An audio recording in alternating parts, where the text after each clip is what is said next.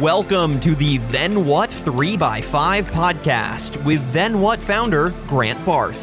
The goal of this show is simple. We'll invite global creatives, innovators, and business leaders to share their unique perspectives and join us on a journey to find out how industry leading brands are powering growth by exploring the role and influence of art and culture on their organizations. Welcome to our Then What Brand Lab podcast. This is our second series kicking off after our, naive beginnings in 2020. Listening back to those early sessions, I found some important reminders about family and values that helped us be more attuned to the world as we move forward. This year, however, we are certainly more knowledgeable, and as they say, hindsight is 2020. Uh, we are happy to be on to more optimistic times. And then what we're we're really looking forward to this new renaissance, which is led by creativity and, and innovation. This year, over the next 12 months, our guests will include leaders in creative business who are changing the game as big picture thinkers. I can't think of a better person to kick off than our guest, Dwayne Edwards. Dwayne and I have a rich Nike history. However, we only recently met through mutual friends. And I feel that uh, waiting until now has allowed us to amplify our separate experience in hopes of something completely new. As a leader in education, uh, Dwayne is creating a new landscape, which I'm really inspired by. So, welcome, Dwayne, and uh, introduce yourself. Thank you, sir. Um, and that, that's typically how the the small industry that we're in it happens is we end up meeting each other or people from 20 years later when we, we were right next to them, maybe in our previous life. But uh, NIST, name is Dwayne Edwards, founder of uh, Pensole Academy, uh, here based in Portland, Oregon. Um, 32 year footwear industry vet um, that that decided to walk away from the industry in 2010 to pursue this crazy idea of creating a school that didn't exist. Um, so I, I, had several people's like, wait, you're going to leave the design director of Jordan to teach? Uh, and I'm like, yeah, why not? I mean, somebody has to do it. Uh, so here I am, uh, you know, 11 years later, and, and we're still still growing strong and getting bigger and better. It's so good. I mean, I've heard about Pensole. I worked with them. You know, we, we were at um, at Levi's, kind of like through mm-hmm. through another group or another team on my team. What was the initial catalyst to start Pensole at the beginning? You know, honestly, I would say it, it goes back to my 17 year old self. Um, when I was growing up in Inglewood, that, like this is what I wanted to do. I wanted to become a footwear designer. But back in the mid 80s, there was no Google, there was no Instagram, there was no Facebook. Uh, so all I had was the yellow pages, right? So the big thick mm-hmm. book that was by city. Um, and and so uh, like I was the crazy kid who wanted to draw sneakers while playing ball and, and hanging out with people who were doing wrong things. But I, I would say it started there with that desire. Um, and as I was all through high school, the idea of like I want to go to college to design sneakers, and I couldn't find a school that specifically specialized in designing sneakers. Growing up in in in LA, there's you know obviously several apparel schools, but I did not want to do apparel. I specifically wanted to do footwear. And you know, fast forward, I got into the industry through a really crazy way. Um, and ultimately, once I got into the industry, I still realized there were no schools that specifically taught footwear. But then the internet happened and social media happened and people started to figure out my email address when I was working at Nike and it's, you know, really simple, Dwayne.edwards at Nike.com. And so I would get kids sending me their designs, sending me their stories about, hey, you know, could you look at my design and let me know if I can get a job at Nike or can I get a job at Jordan? Uh, and and so as the, as a designer at Nike, you're not supposed to look at you know those submissions um, because they're fearful of someone saying, "Hey, you took my design." If a shoe shows up similar, but that was really the the the the birth of it was being able to now see kids nationwide and even in some cases internationally with the same interest that I had when I was 17 years old, which is this idea of getting into the to the sneaker industry and and realizing there still wasn't a school that that was there that could help them get into that in, into our industry I, I, actually tried it out as a simple design competition when I when I was at Nike and Jordan, um, with the idea of kind of just leveling the playing field. It was it was called Future Soul, where it was a nationwide design competition. And the first year we had like 800 kids submit, um, and it was pretty successful. The, the second year it jumped to 10,000, Then the third year jumped to 250,000. And then the fourth year, it got past 800,000 kids that were now nationwide that had an interest in designing sneakers. So simultaneously, I was taking my 10 year sabbatical and I was like, hey, let me test this idea out and see if it could work. And we ended up having well over 500 kids wanting to be a part of a session that we have for 40 students. Two weeks, every day, straight, 12, 14 hours a day, exactly the way that you would work at Nike. The kids didn't want to leave.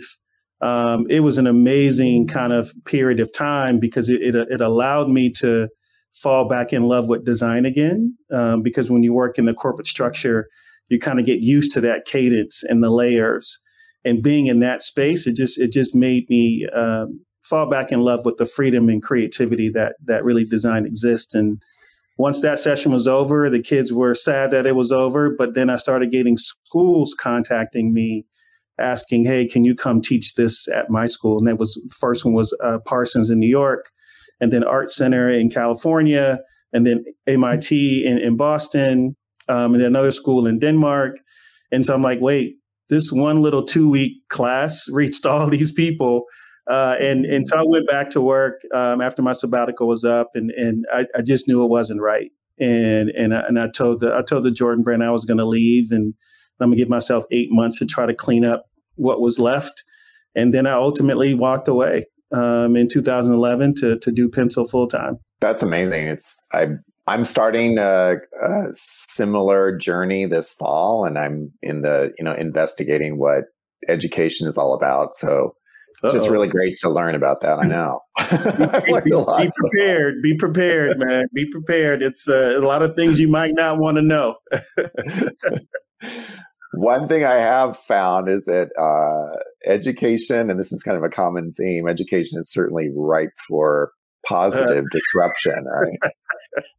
Um, yeah, the bar is low. Uh, no, the bar is very, very low. Yes. well, what what problems are are you trying to solve? Because I know you're you know you're also expanding and yeah. and you've been doing this for a while. So, what problems are you trying to solve? You know, one of the bigger things I noticed working in the corporate environment is kids are not being educated the way that they will work in the industry. And it creates this disconnection between corporations and the, the colleges and universities where it's this kind of silly dance where the corporations are waiting for the school to create the curriculum so they can hire better more kids from it. And then the school's asking the, the brand for money to create the curriculum so they can hire kids from and neither is budging right? And and so i saw that as a clear kind of gap to feel at least in in our area of footwear and and it, so it really is creating uh, an academy as if a company actually created the academy so we teach exactly the way that you'll work in, in a company and what that does is it actually empowers the students to focus harder. They pay attention, they pay attention more because they're learning exactly what they wanted to learn in a shorter period of time. Where the the normal structure, it's a lot longer, more drawn out. Um, and and that's why kids are really dropping out and disappearing is because they're bored because their their their their time is filled with a bunch of fluffy classes. I call them fluffy classes that the colleges incorporate into their curriculum just as money stuffers, I call it, uh, where the kids want a few things differently now. They they want education to be free or or or less expensive, shorter, more connectivity to brand and industry, um, and and how can I get access to brand and industry while I'm actually being educated.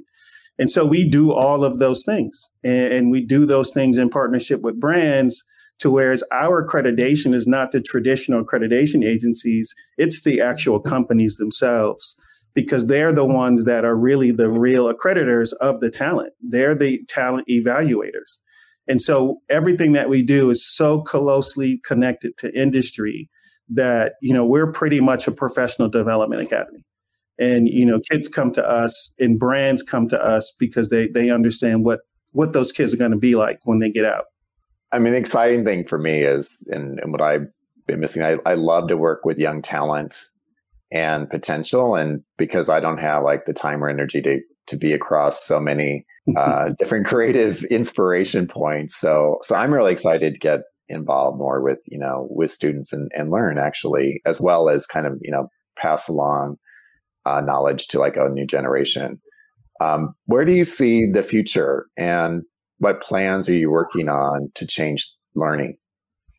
Future of education oh that's a big topic and the future is big because there's so much room to go but um, for us we're gonna we're gonna continue to push the industry to be different. We're gonna push education to also to be different. The first industry push is around diversity and it's also around how do you evaluate talent? You know what are the criteria you list for job applications and how those things create such a bias sometimes in, and the companies are not always aware of it. So really challenging them to understand who do they really want as future employees and then what are they willing to invest to create the platform and or program to get as close to what they really want as possible when it's time for job interviews. On the other side of the equation on the college side what we want to do is really create this certification program that's less about what the the educational traditional educational governing bodies deem as a, a, successful career in education and it's more about what the companies deem as successful careers in education and we'll start pushing the limits of what does a, an associate's degree look like what does a bachelor's look like what does no degree look like? um, you know, what if you can go to college for free? What if you can go to college sponsored by a company? And what if you can get a job within a year of going to college sponsored by a company for free? We want to basically do all the things that comp- uh, that uh, education currently is not doing. Those are the things that they're not doing, and and we want to always maintain a certain level of independence that we can continue to push both sectors of, of, of the collision, the corporate sector and, and the education sector. And so we're, we're moving forward. We're, we're going to evolve from an academy to a college um, pretty soon. Can't share too much of it right now, but we are evolving from an academy to a college, which is going to be great. Um, and, and continue to increase our partnerships with brands to offer careers that are not traditionally taught in traditional colleges and universities. So I think that's that's the other piece that's missing from the equation. There are a lot of jobs that don't have titles within the education. And so companies just have to settle for transferable skill sets versus direct skill sets of those particular jobs. So, you know, with some people listening in, the, the title of, you know, our podcast is really around the importance of brand collaborations. But I, what I like about this, you know, we can ask that kind of question next is it's setting a new platform around co-creation and collaboration. Yeah. And that's what I feel like we've all, you know, we were started at early days, you know, yeah. with with collaborating outside of, you know, big brands, Nike in our case, brand Jordan. But the co-creation piece and actually having brands now come in working with young talent, I see is that's why we wanted to, you know, bring this up today. Yeah. I guess on the more traditional, you know, question like where is strategic brand collaborations going from your you know from your point of view and from the point of view of your students yeah i, I think you know I, I, try to predict what's next. I mean as a as a designer you're you're living a few years ahead of time. And, and so sometimes people think what you say is kind of weird or not not not tangible. Uh, where i look at the idea of brand endorsers right? So if you go backwards in, in the history of those things, you you usually identify an entertainer or an athlete that has high celebrity status, and then you pay them to endorse your product with the idea of that endorsement will gain sales, right?